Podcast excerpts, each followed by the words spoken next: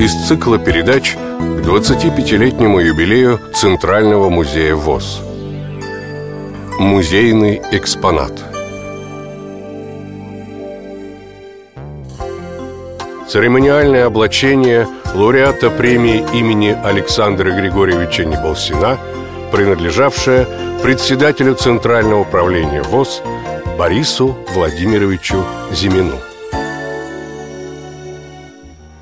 Неподдельный интерес у многих посетителей музея вызывают представленные в первом зале академическая мантия и шапочка, конфедератка.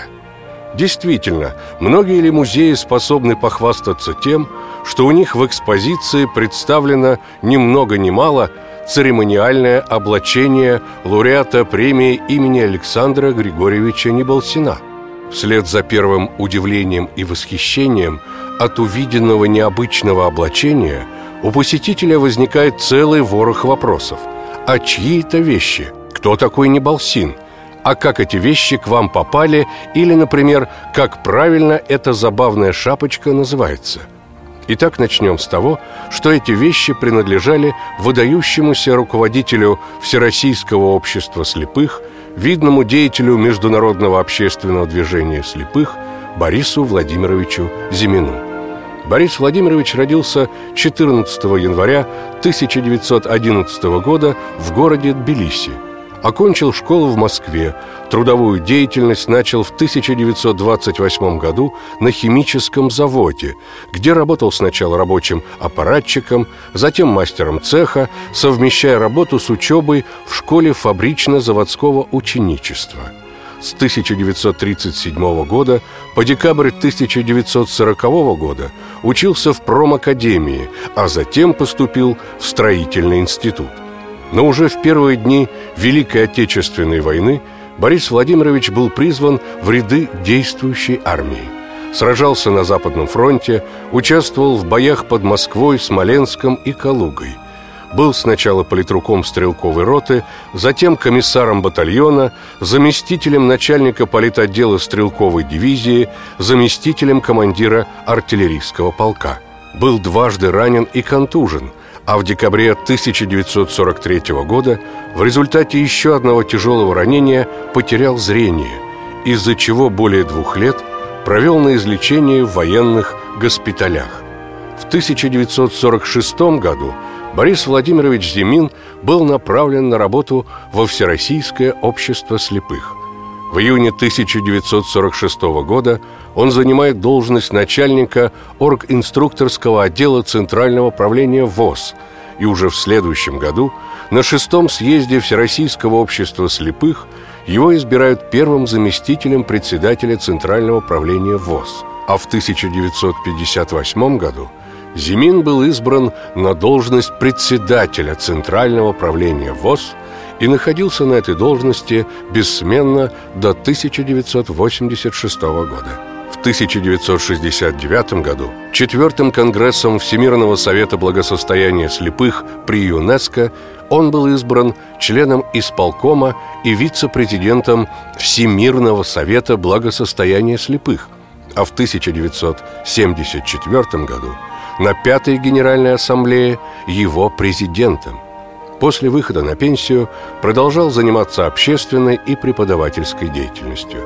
11 марта 2008 года после продолжительной болезни Борис Владимирович Зимин ушел из жизни. 23 октября 2008 года Центральным правлением ВОЗ было принято постановление номер 76 об увековечивании памяти Бориса Владимировича Зимина – в связи с которым Центральному музею ВОЗ было присвоено его имя. Тогда же вдовой Бориса Владимировича Анны Лукинишной Стрелецкой были переданы в дар музею его личные вещи, награды, документы и фотографии. Среди переданных вещей оказались и атрибуты лауреата Международной премии имени Александра Григорьевича Неболсина, включавшие в себя академическую мантию и нагрудную медаль.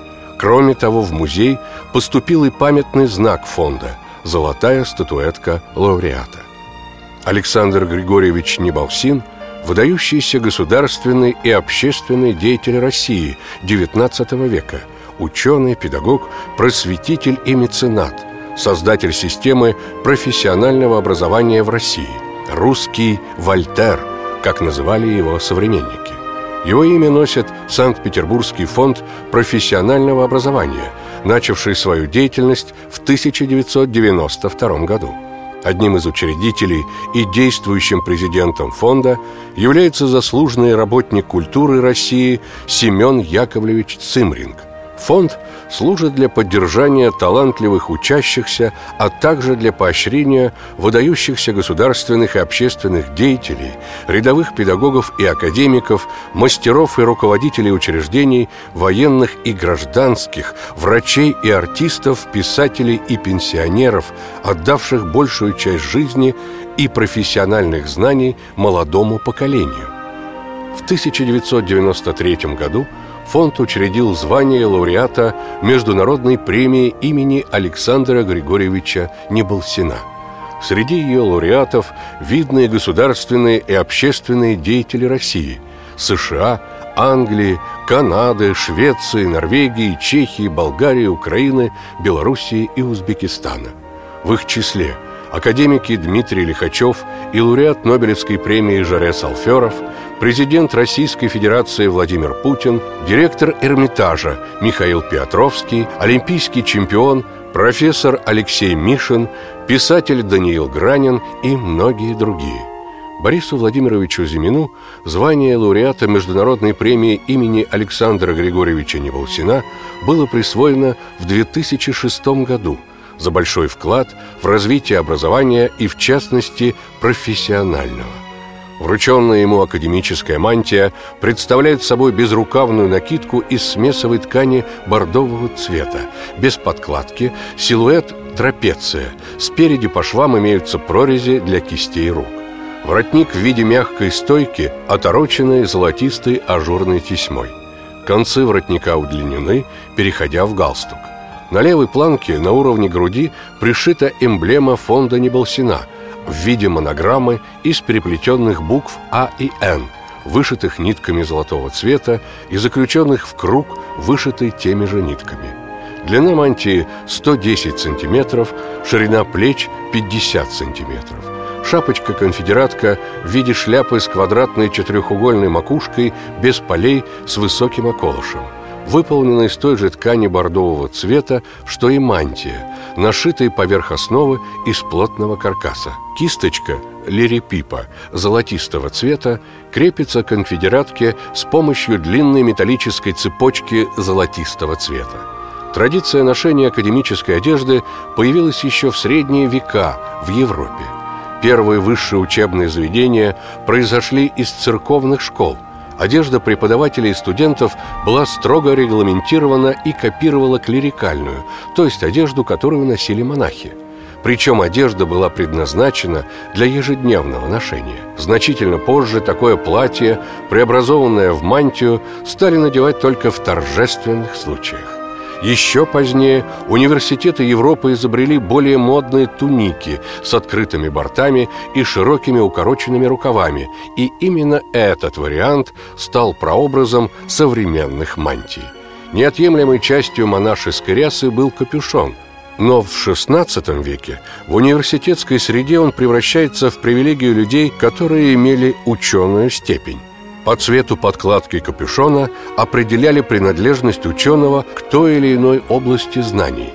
Белый цвет выделял гуманитариев и людей искусства, золотой – экономистов, голубой – живописцев и преподавателей, коричневый – архитекторов, зеленый – медиков, синий – юристов и так далее – Настоящая конфедератка исторически является национальным головным убором поляков, популярным в XVIII веке – это была шапка с четырехугольной макушкой, меховым околышем и суконной простеганной тульей.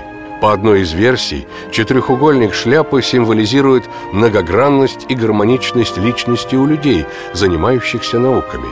Кисточка, лирипипа, очень важный элемент академической одежды – те, кто продолжает обучение, носят ее с правой стороны конфедератки, в то время как выпускники заслужили право носить ее слева. перекидывание кисточки является знаковым моментом на церемонии вручения дипломов. Российские университеты восприняли традицию при вручении дипломов облачать свежеиспеченных специалистов в мантии и шапочки в 90-х годах XX века. Из цикла передач к 25-летнему юбилею Центрального музея ВОЗ – Музейный экспонат –